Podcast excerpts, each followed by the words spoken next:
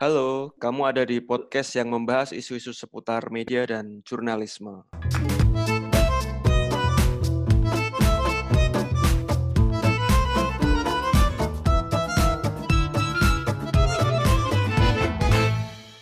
Nah, eh, di episode kali ini eh, kita akan membahas tentang pengalaman eh, jurnalis dalam meliput pandemi COVID-19 kayak gitu. Dan lebih khusus lagi pengalaman jurnalis foto dalam mengikuti perjalanan pasien atau korban COVID-19 di rumah sakit dan juga pemakaman jenazah pasien ya yang semakin hari semakin banyak ya dan kita beberapa hari ini sudah memasuki teritori jumlah harian yang positif uh, COVID-19 sudah sekitar di angka 4 ribuan lebih kayak gitu. Nah, untuk cerita-cerita itu saya sudah ditemani oleh fotografer uh, Tirto Andre uh, Gromiko atau yang biasa dipanggil Miko. Uh, apa kabar Mik? Baik, baik. Terima kasih Mas Wisnu sudah diundang di podcastnya Mas Wisnu. Sehat ya Mik ya? Alhamdulillah sehat. Nah, gimana uh, sehat mas? Sehat, sehat, alhamdulillah. Nah, uh, oke, okay.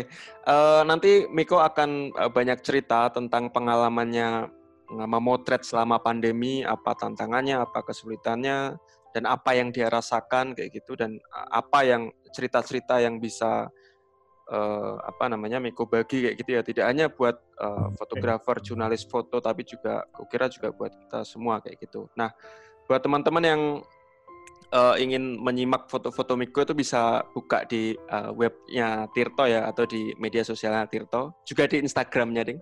Saya uh, suka ngelihat foto-fotonya uh, Miko gitu nah uh, mungkin kita mulai dari ini dulu Mik uh, kan ini pandemi sudah enam uh, bulan hmm. lebih ya nah kamu bisa yeah. cerita nggak apa sih sebenarnya uh, yang sering kamu potret selama masa pandemi ini apakah berhubungan dengan uh, COVID atau memang uh, apa namanya masih normal kayak sebelum pandemi gitu uh, terkait dengan uh, aktivitas uh, apa namanya pekerjaan? Oke ya selama pandemi mulai bulan awal uh, bulan Maret kemarin ya sekarang udah berapa bulan? Udah hampir tujuh bulan ya. Uh-huh. Ya emang dari uh, pandemi ini saya lebih banyak motret seputar isu-isu uh, COVID ya mulai dampak-dampaknya, dampak dari dari ekonominya, dampak sosialnya dan juga dampak-dampak yang lainnya yang itu yang kita rasakan secara langsung gitu. Halo? Jadi banyak bersinggungan dengan COVID ya, Mik ya? Iya, tapi ya kadang eh, apa ya dari sektor ekonomi mungkin saya mau tes bagaimana kehidupan UKM UKM mereka masih bertahan apa enggak. Jadi banyak sekali ya aspek-aspek yang eh, bisa diliput dari dampak dari COVID itu, terutama ekonomi, terus kesehatan, terus orang-orang yang uh, bersinggungan langsung dengan COVID itu seperti tenaga kesehatan, uh, tukang penggali kubur dan orang-orang dari garda depan sampai garda belakang. Hmm, isu-isu uh, ekonomi. Kalau yang isu-isu ekonomi itu uh, seperti apa, Mik? Apakah misalnya uh, nggak tahu ya, uh, ke, entah ke pasar atau ke mana kayak gitu yang yang terdampak yang awalnya kamu uh, potret itu? Kalau yang Banyak ya apa uh, pekerja-pekerja sektor informal ya. Oh, ya, pekerja sektor informal ya?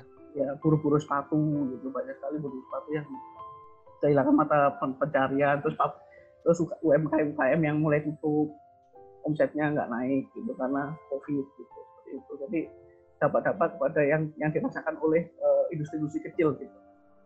Seperti itu mas hmm, hmm, itu itu kebanyakan di Jakarta atau di luar Jakarta juga yang yang ini? Kalau saya sih kebanyakan di Jakarta sama di daerah Depok ya. Daerah Depok ya? Iya Jakarta Depok kadang ya ke daerah Bekasi gitu. Seperti itu.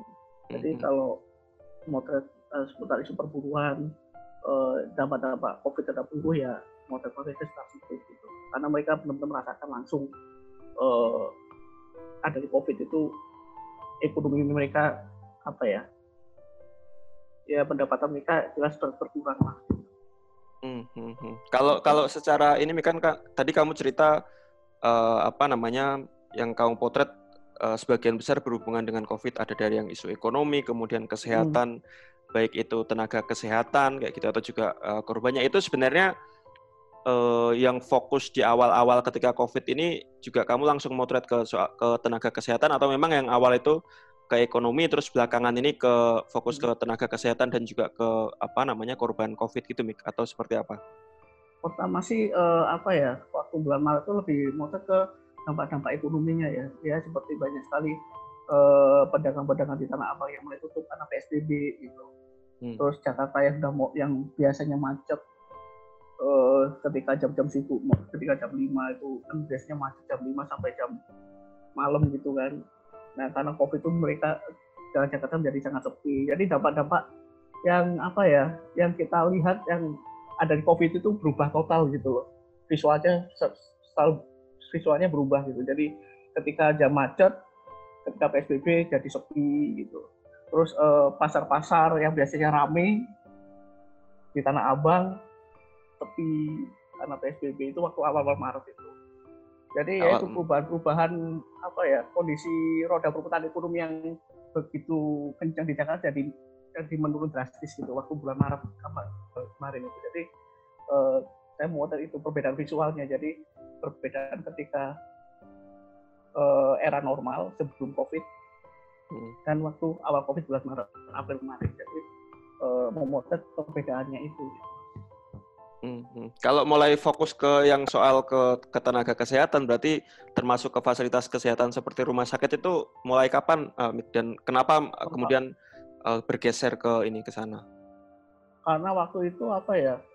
Ini kalau mau uh, pas uh, di rumah sakit tapi aku nggak nggak pernah mau sampai ke dalam gitu karena aku itu waktu kemarin tuh mau rumah sakit itu karena aku ikut uh, supir jenazah gitu hmm, hmm, jadi waktu mau ke ranah itu karena apa ya uh, angkanya semakin tinggi gitu sudah mencapai angka hampir 4.000 waktu bulan uh, waktu awal eh pertengahan September kemarin sudah mencapai hampir angka 4.000 sekarang udah 4.400 ya Hmm, hmm, hmm, nah gitu. Jadi saya lebih ke situ. Jadi apa ya? Menunjukkan bahwa tenaga tenaga tenaga kesehatan terus uh, supir-supir jenazah yang merupakan garda belakang COVID itu mereka itu ya karena itu lembur gitu loh pekerjaannya mereka itu jadi lebih berat gitu loh. dan mereka juga sangat rawan terpapar COVID gitu ya itu jadi menunjukkan bahwa COVID itu ada gitu loh. karena selama ini ya setelah PSBB bulan Maret kemarin PSBB ketat ya terus menuju PSBB transisi terus sekarang kelihatannya orang-orang udah mulai meremehkan COVID gitu saya lihat banyak orang yang nongkrong di pinggir jalan tanpa masker gitu kan tanpa jaga jarak segala macam nah kita menunjukkan bahwa ini loh eh, garda harga harga belakang ya contohnya tukang kubur mayat terus supir jenazah bahwa mereka itu kerja dari pagi sampai malam karena ya COVID ini gitu pekerjaan mereka itu bertambah berlipat-lipat dan mereka sangat rawan rawan terpapar COVID itu gitu.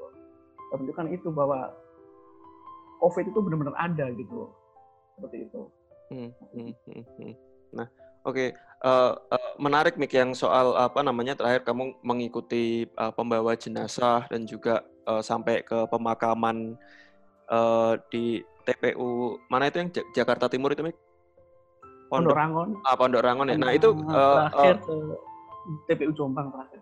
TPU Jombang ya. Nah itu itu bisa cerita ini nggak Mik uh, proses awalnya kenapa kemudian kau memutuskan untuk uh, mengikuti uh, apa pengantar jenazah kemudian proses pendekatannya seperti apa karena aku membayangkan kan pasti nggak mudah ya untuk tiba-tiba bisa ngikut kayak gitu. Gimana bisa cerita prosesnya nggak Mik?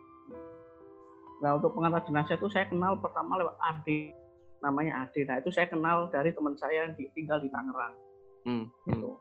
Dari situ saya dapat nomor kontaknya situ dari teman saya di Tangerang terus saya eh, dikasih nomor namanya Ade itu Ade dia dia di bekerja sebagai supervisor di dinas pemukiman dan pertamanan Tangsel Tangerang gitu. Selatan ya? Uh. iya Tangerang Selatan. Saya kontak akhirnya ya udah untungnya enaknya orangnya tuh welcome gitu loh.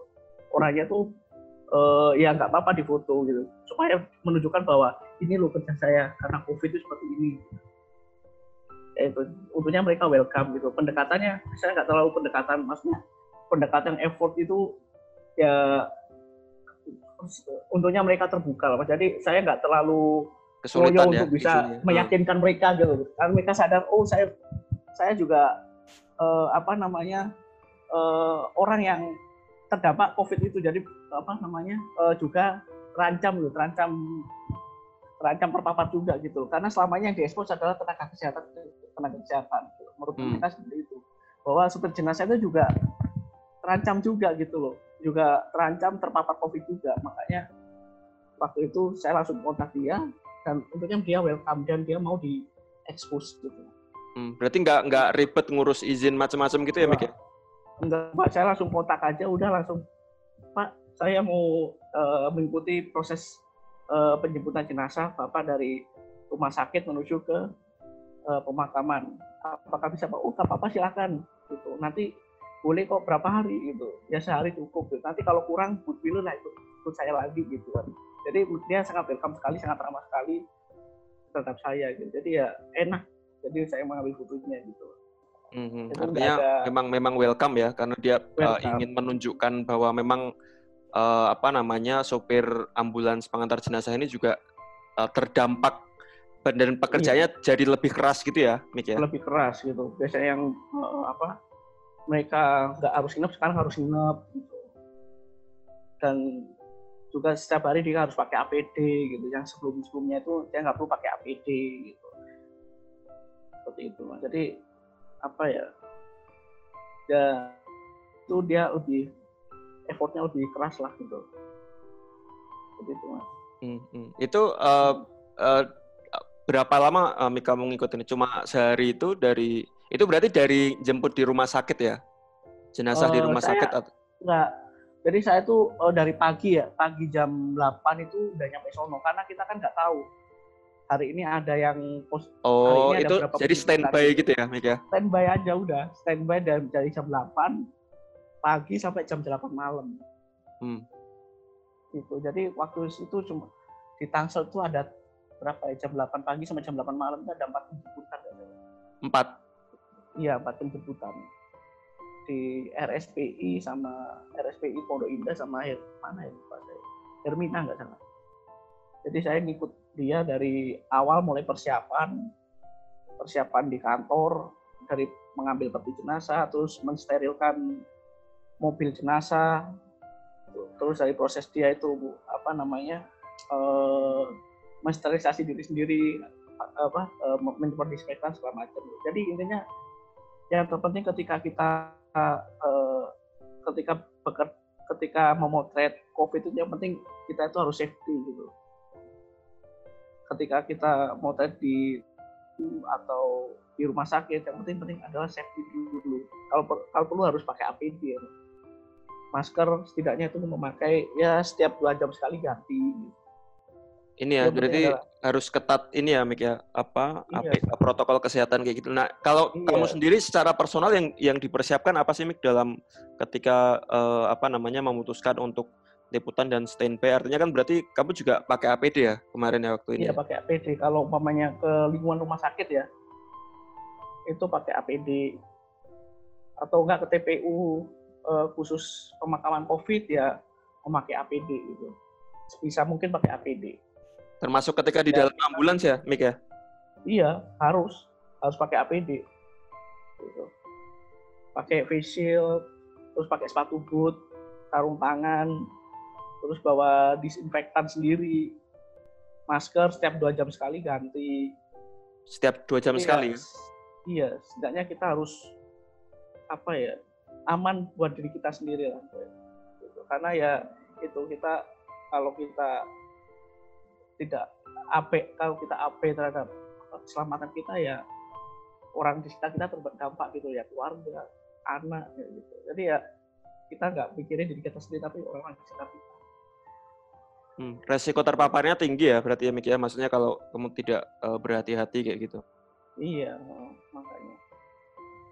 Baiklah, iya. itu kalau waktu ngikut uh, dari rumah sakit terus ke pemakaman itu berarti dimakamkannya itu jam-jam berapa, Mik? Karena kalau aku lihat dari foto-fotomu itu kan ada yang kayaknya siang atau sore, ada yang sampai malam ya kalau nggak salah ya?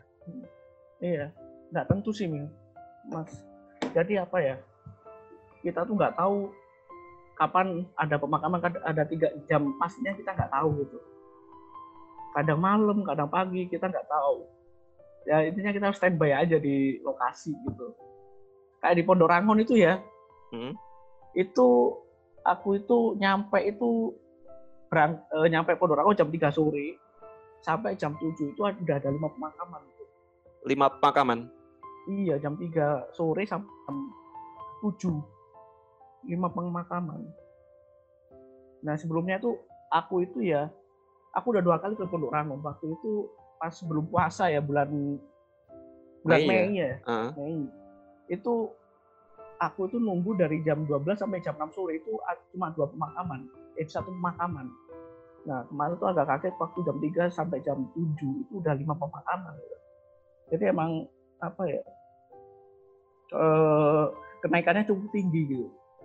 Antara bulan itu, ketika bulan dari bulan Mei sampai eh, kemarin itu. Makanya agak September ya. Kaget uh cepet cepet banget itu jadi waktu bulan Mei itu aku nunggu lima jam itu satu pemakaman nah kemarin tuh setiap satu jam ada mobil jenazah mobil jenazah jadi ya berbeda Dan prosesnya lebih lebih ketat ya, Mik ya. Maksudnya antara ketika kamu ke Pondok Rangon eh, bulan Mei dan ke September itu selain soal jumlah pemakamannya, tapi standarnya aku membayangkan juga lebih ketat ya soal Iya. protokol kesehatan. dulu waktu apa namanya waktu awal-awal itu aku cuma pakai eh, apa eh, face shield sama masker Hmm.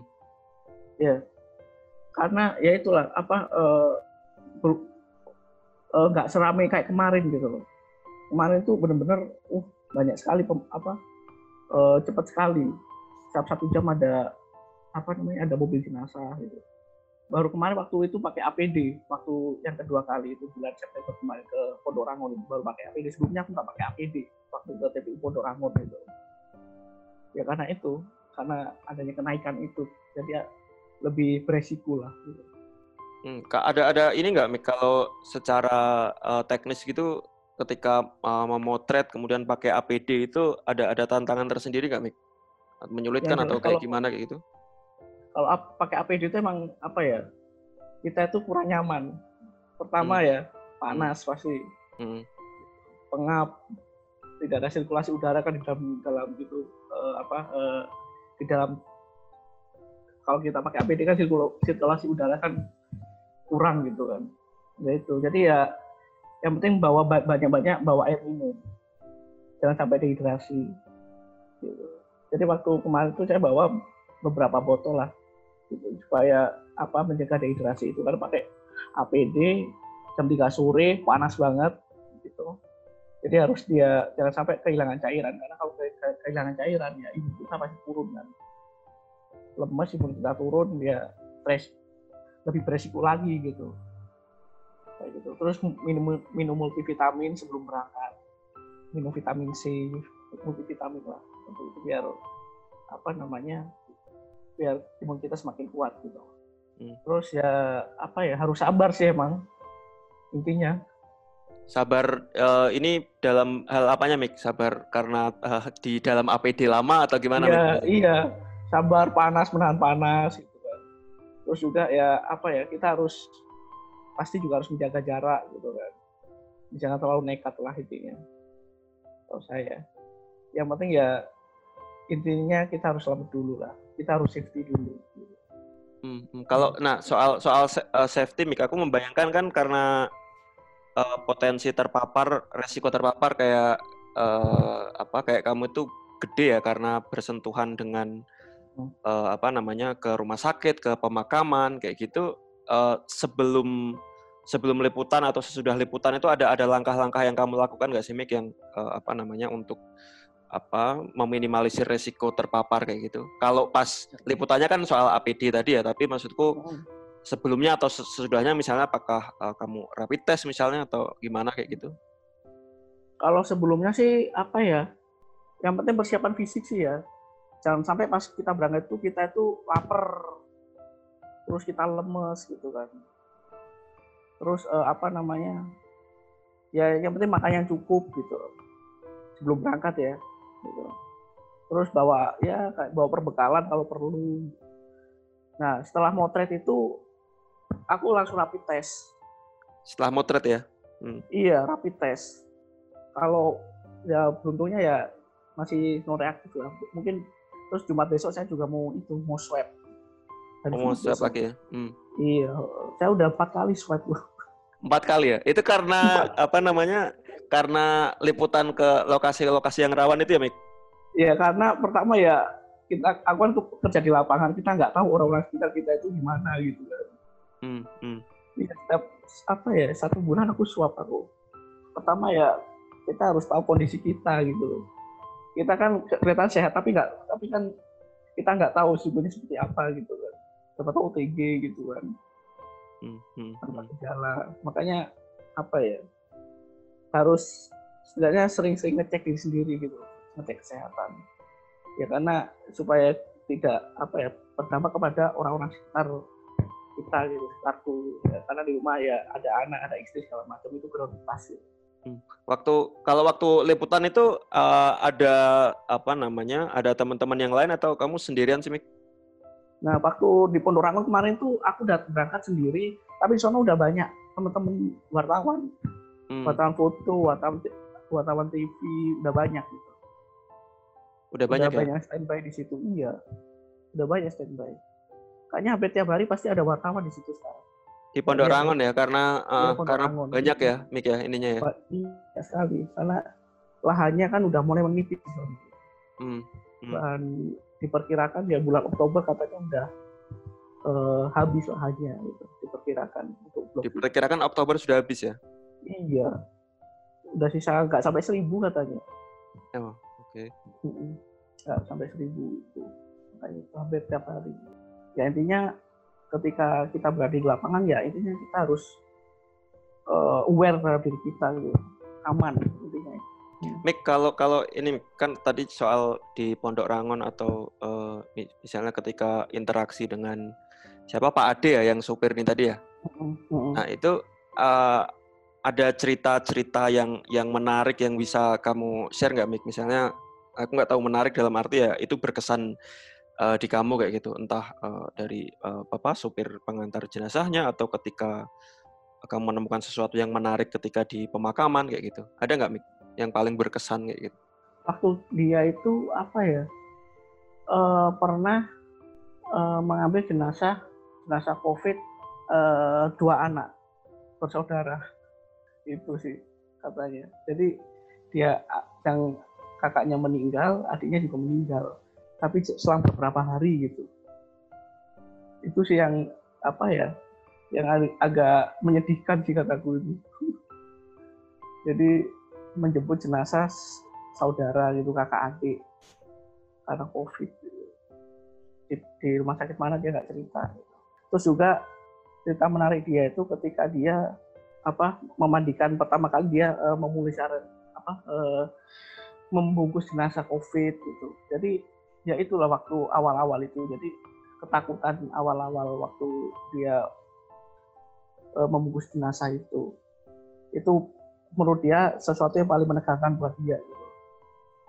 Takut terpapar gitu ya, Mik ya? Iya. Takut terpapar. Jadi banyak banyak apa ya? banyak perubahan lah pola kerja dia sebelum COVID sama sudah COVID banyak sekali yang berubah.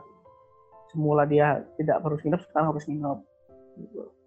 Waspada harus lebih tinggi. Mesti standby juga ya, standby terus iya, ya. standby. Waktu buat keluarga dia ya semakin sempit, semakin dikit. Ya karena itu. Sebelum-sebelumnya nggak pernah. Ya karena COVID itu. Akhirnya dia apa uh, kerjanya overtime pagi sampai malam gitu ya Mik ya overtime ini ya? iya, ya. kadang nginep. Berarti kalau pemakaman itu memang uh, sampai malam juga ya Mik ya? Tadi kamu cerita sampai jam iya. 7 tadi ya? Nah, ya. Iya sampai malam ada. Kayaknya sampai jam 9 jam 10 deh kemarin kata. Hmm. Kalau di Pondok Rangun ya. Hmm. Jam 9 10. Kalau umpamanya ada yang meninggal di atas jam itu dimakami paginya. Pagi subuh baru dimakami berangkat. Banyak sesuatu yang baru lah buat mereka gitu yang selama ini tidak pernah mereka jalani. Ya karena kondisi juga nggak nggak normal kayak gitu ya, Mik ya. Kalau uh, waktu di pemakaman sendiri apa namanya aku nggak tahu ya aku lihat foto uh, fotomu kayak gitu ada aku nggak tahu itu apakah anggota keluarga atau atau siapa yang mengantar sampai ke pemakaman. Itu memang ada anggota keluarga atau atau gimana Mik yang yang di pemakaman gitu? Oh itu ada anggota keluarga itu keluarga mereka itu. Seharusnya apa ya waktu dimakamkan itu keluarga nggak boleh mendekat. Karena ya tapi gimana ya petugas kadang nggak kuasa untuk melarang mereka gitu.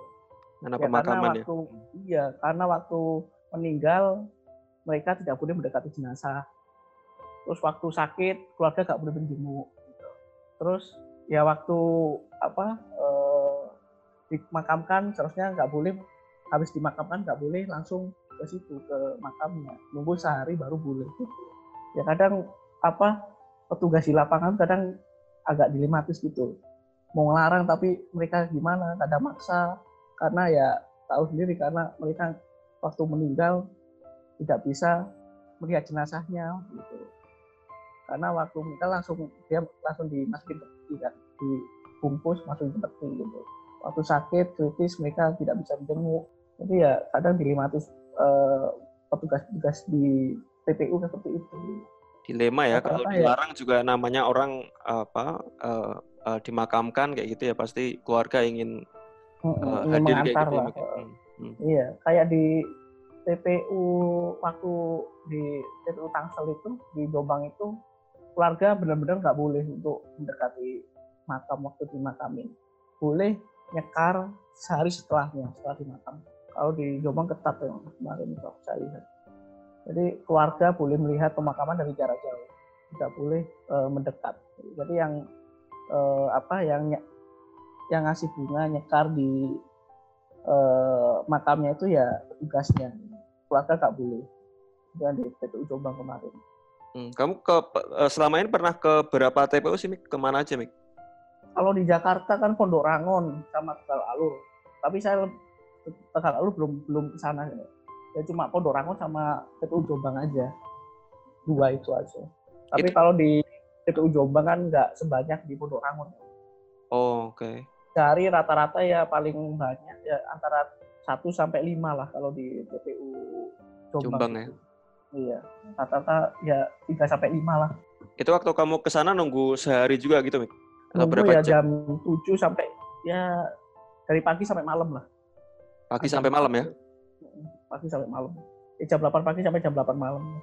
Kalau uh, di pemakaman sendiri ya, kalau aku ngelihat foto foto-fotomu itu kan apa ya? Kalau aku membahasakannya kesannya melihatnya uh, ternyuh kayak gitu ya. Ternyuh maksudnya ya ini kematian yang nggak terduga. Nah, kamu sendiri sebagai uh, sebagai fotografer, sebagai jurnalis foto, ketika uh, ada di pemakaman kayak gitu sebenarnya ada ini nggak sih apa sih sebenarnya yang pengen kamu potret gitu maksudku kan karyamu itu kan berbicara dengan apa yang muncul di di di, di fotonya itu loh Mik sebenarnya hmm. ada nggak sih apa yang pengen kamu tonjolkan yang pengen pesan yang ingin kamu tunjukkan dari dari foto-foto yang kamu ambil kayak gitu di intinya intinya pesannya itu ya tuh covid itu benar-benar ada gitu. Covid itu bukan kayak bukan apa bukan suatu yang diada-adai tapi benar-benar ada gitu. Bukan konspirasi bukan apa covid benar-benar ada. Intinya pesannya seperti itu gitu. bahwa ya banyak sekali orang-orang yang sekarang yang apa yang abai terhadap protokol kesehatan apa karena mungkin mereka meremehkan covid itu tapi nyatanya banyak orang yang meninggal karena covid banyak orang yang terdampak karena covid gitu. intinya seperti itu bahwa covid itu benar-benar ada ya pesan pesan yang ini pesan yang kita sampaikan jurnal foto yang motret covid itu ya ya itu bukan saya aja ya teman-teman yang lain jurnal foto mungkin ya ingin menyampaikan bahwa covid itu benar-benar ada covid bukannya rekayasa ya. Banyak orang yang meninggal karena covid. Setiap hari di Pondok Rangun ada sekitar 30 orang meninggal karena covid. Banyak orang yang resiko terpapar karena covid. Banyak sekali orang yang terdampak secara tidak langsung karena covid. Jadi ya menunjukkan bahwa covid itu benar-benar ada bukan nakut-nakutin. Nah, jadi ya, uh, terus lanjut Mik. Ya itu, jadi tidaknya kita itu sebagai pewarta foto itu ya ingin apa ya menyampaikan pesan kepada publik itu bahwa dengan foto kita meyakinkan warga bahwa masyarakat bahwa COVID itu benar-benar ada. Ya seperti fotonya Joshua Irwandi itu, itu menunjukkan bahwa ya inilah dampak dari COVID itu. COVID itu benar-benar nyata dan ada ketika hmm. orang melihat foto itu ya mungkin uh, menakutkan menakutkan ini kah covid nggak takut takuti tapi memang ada covid Berarti kamu nggak nggak tak bukan nggak takut. Berarti ya benar. Berarti kamu nggak nggak nggak khawatir fotomu itu dianggap menakut-nakuti gitu ya Mik ya? Karena memang itu yang Enggak. Okay. Emang kenyataan seperti itu di lapangan seperti itu gitu. Setiap hari ada 30 di Pondok Rangun ada 30 orang yang dimakamin gitu dengan protokol Covid gitu. Keluarga nggak bisa jenguk, ya keluarga nggak bisa deket deketin, nggak bisa apa namanya melakukan pemakaman seperti biasa, nggak bisa ngazanin. Gitu. Hmm, kalau uh, sejauh ini Mik dari kamu ke ke pemakaman ke apa namanya eh, tadi ke TPU ya terus kemudian uh, mengantar uh, ikut mengikuti pengan, apa sopir pengantar jenazah. Ada ini nggak satu atau dua foto yang menurutmu yang paling berkesan buatmu sendiri yang kamu ambil gitu? Dan itu foto apa dan ceritanya apa di sana? Kalau foto yang paling berkesan itu ya foto waktu apa namanya pemakaman di Pondok Rangon. Jadi ada anak yang meninggal dan orang tuanya itu hanya bisa melihat jenazahnya di peti gitu sebelum dia dikubur. Dia meratapi begitu aduhnya dia mau ngajarin nggak bisa gitu kan. dia cuma bisa melihat apa e, peti jenazahnya aja dia tidak bisa melihat anaknya secara langsung gitu karena terhalangi sama ya karena masih peti jenazah tadi jadi ya ada di ininya Tirto ya ntar aku ada. cari deh oke okay.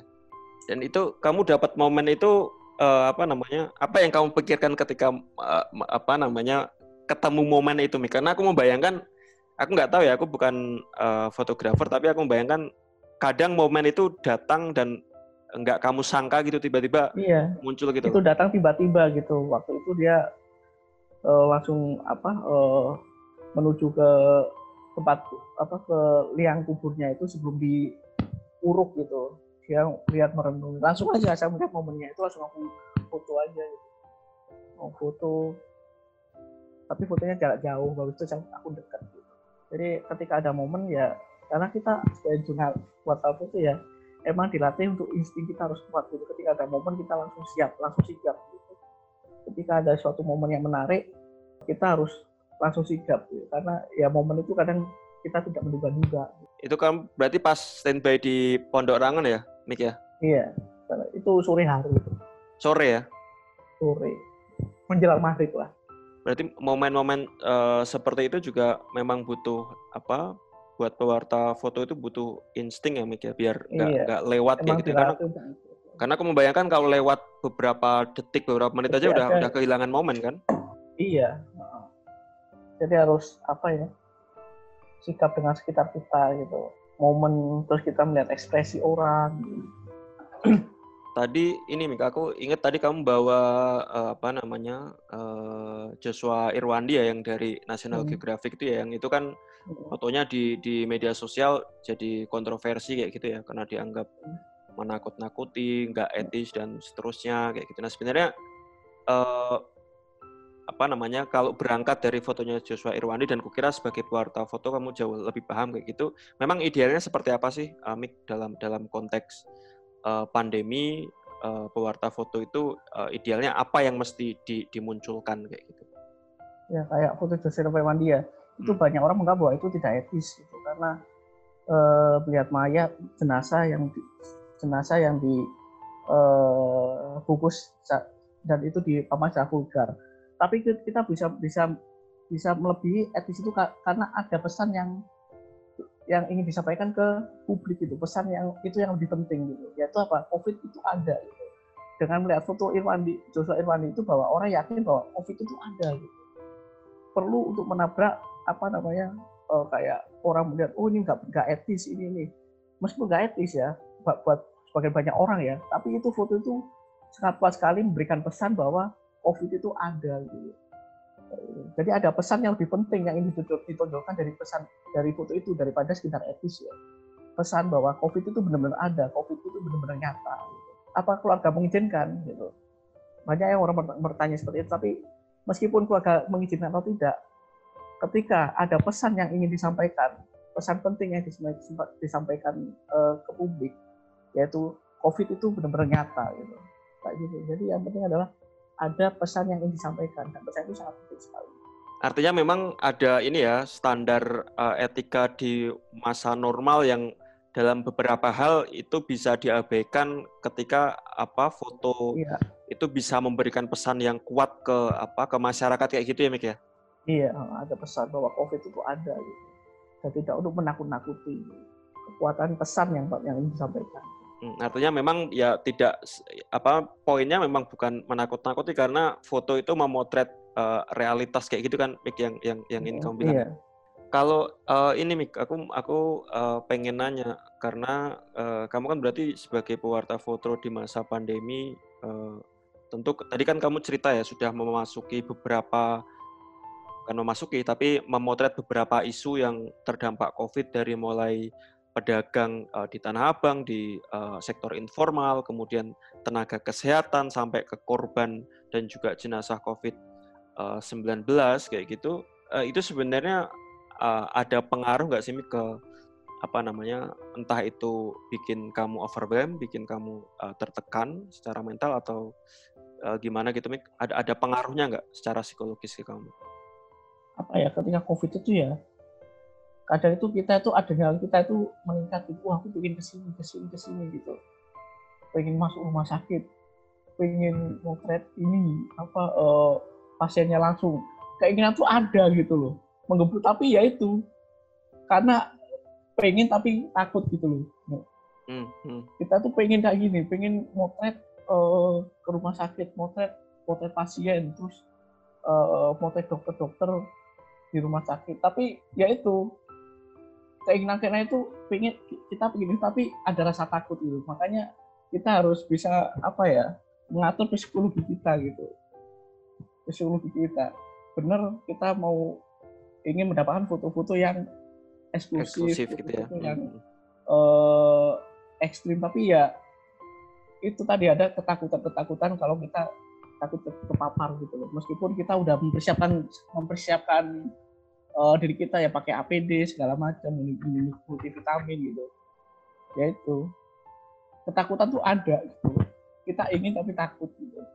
Ingin motret di zona merah gitu tapi ketakutan pasti ada makanya ya itu intinya harus apa ya jaga diri lah buat kita sendiri gitu ketika motret ya kita harus menjaga ritme kita gitu ritme motret kita kesehatan yang lebih penting ya Mik ya? Iya keinginan tuh ada gitu ya. Tapi ya itu ada ketakutan kalau kita itu kepapar gitu.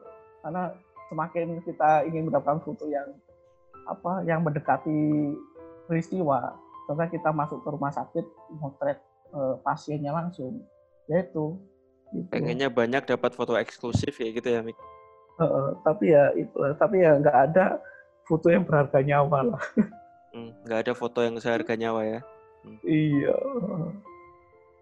kalau uh, ini uh, apa namanya secara umum sendiri ya ini kita ngomongin uh, secara umum sebenarnya menurutmu uh, apa sih yang membedakan uh, menjadi pewarta foto di era uh, pandemi dengan di era sebelum pandemi atau di era normal? Apa yang yang yang mesti diasah atau apa yang mesti kepekaan? Aku nggak tahu apa istilahnya dalam konteks pewarta foto, tapi kira-kira perbedaan utama yang yang yang uh, mesti diperhatikan oleh pewarta foto di masa pandemi dan sebelumnya itu kalau berdasarkan pengalamanmu apa Mik selama meliput? Apa ya?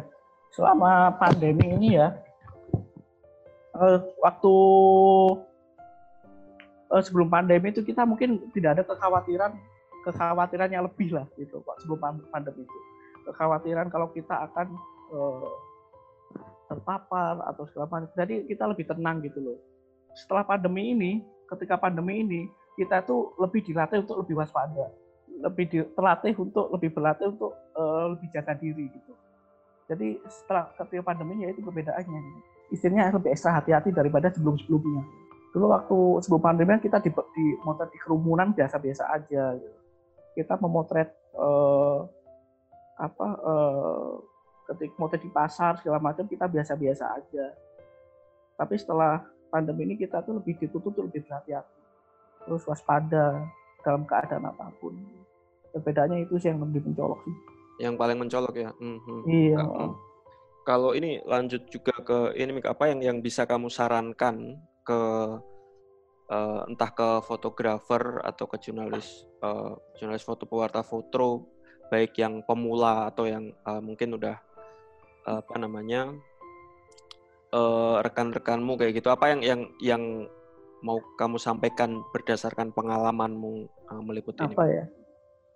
Uh, kalau saran sih ya bukan bukan saran ya istilahnya kita sama-sama pewarta foto ya hmm. kita ini saling mengingatkan lah gitu mengingatkan uh, teman-teman kalau memotret kita itu nggak usah kalau gak, gak kayak berdebat-debatan kayak dulu waktu kayak di KPK gitu kan.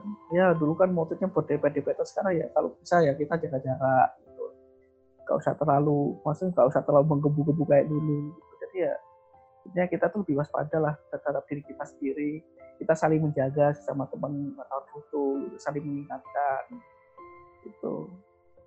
Kayak gitu sih jadi terus apalagi ya? Ya intinya itu jangan jangan abai sama protokol kesehatan. Kita waspada karena kalau apa namanya kita abai sama diri sendiri pasti akan berdampak pada orang lain juga gitu. Kita saling mengingatkan aja sesama pewarta foto itu. Kita di lapangannya juga saling mengingatkan ketika motret eh agak jaga jarak, jangan dempet-dempetan gitu. Karena kita di lapangan sekarang seperti itu dulu mana motret dulu cuek ya, nyari tempat cuek. yang sekarang, paling strategis ya Mik ya. Iya, tapi sekarang ya udahlah agak jaga jarak dikit, jangan jarak dikit. Kita saling mengingatkan juga di lapangan gitu. Oke, Mik, uh, pertanyaan terakhir ya, Mik ya. Uh, apa rencana uh, ke depan yang ingin uh, kamu lakukan dalam konteks uh, apa namanya sebagai pewarta foto tadi ya? Kalau tadi kan maksudku gini, dalam konteks pandemi kan tadi kamu sempat uh, bilang apa minggu depan atau kapan mau ke pemakaman lagi kalau nggak salah ya. Nah, yeah. ada rencana apa Mik yang yang uh, yang pengen kamu lakukan gitu? Ya itu rencana saya aku itu mau motret Eh, orang-orang uh, yang penyintas-penyintas itu sih ya. Penyintas uh, COVID itu. Lagi nyari orang-orang itu. Jadi orang-orang yang sembuh dari COVID mau aku foto gitu. Bikin potret tour gitu, gitu. Baik mereka yang OTG ataupun mereka yang lolos dari penyakit, penyakit kritis akibat COVID gitu. Lagi nyari itu. Terus jadi uh, antara foto terus sama pengalaman-pengalamannya dia gitu selama di karantina itu seperti apa. Jadi, hmm, jadi biar dapat pengalaman ini ya Mik ya, iya, pengalaman yang bisa dibagikan kayak gitu ya. Iya, seperti ketika dia di karantina di Wisma Atlet seperti apa gitu. Terus penderitaannya itu seperti apa sih gitu. Jadi bikin potretnya aja mereka-mereka penyintas COVID itu. Oke, kukira uh, itu ya, Mik ya. Uh, atau masih hmm. ada yang mau ingin disampaikan lagi nggak, Mik? Apa ya, intinya sama lah kayak, kayak pada umumnya gitu jangan abai sama protokol kesehatan gitu aja itu Oke, siap, siap, iya. siap. Oke, terima kasih banget ya, Mik sudah uh, eh, Sama-sama makasih loh. Uh, uh, semoga uh, dari podcastnya. Uh, semoga tetap uh, apa namanya, semoga tetap bisa berkreativitas dan aman uh, di lapangan dan nanti hasil tes swabnya uh, negatif kayak gitu. Amin. Oke. Okay. Terima kasih. Ya. Oke. Okay, uh, uh, semua ya.